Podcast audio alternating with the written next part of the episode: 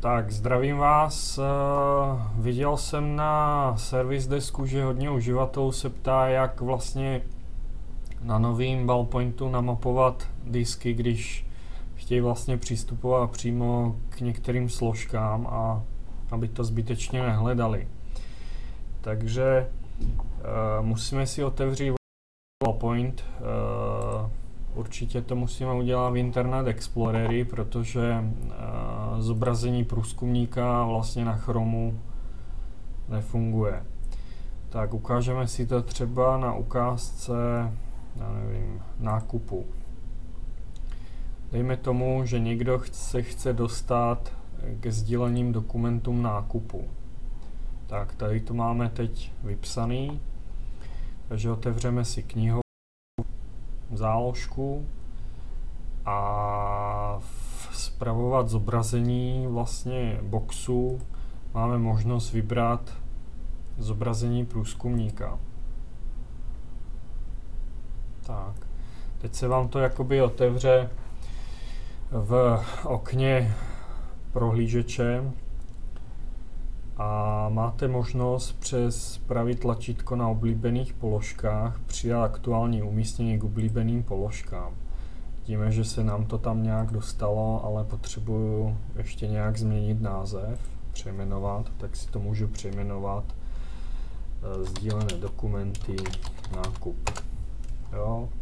Já mám tady třeba namapovanou i složku na Ballpointu v subwebu Z08 sdílené dokumenty pro ICT. Teď, když se zpátky vrátím, tak jsem vlastně v nákupu. Když se podíváme vlastně, tak je to to samé, akorát tady je to asi jinak třídění. Když by se vám to okno toho průzkumníka tady neotevřelo, tak je možné to nějakým způsobem opravit, nebo pokud to rychle chcete namapovat, tak když se podíváme do vlastností, tak je možné použít tady tu cestu. //, server, /DAW, www/root. Když si vlastně dáme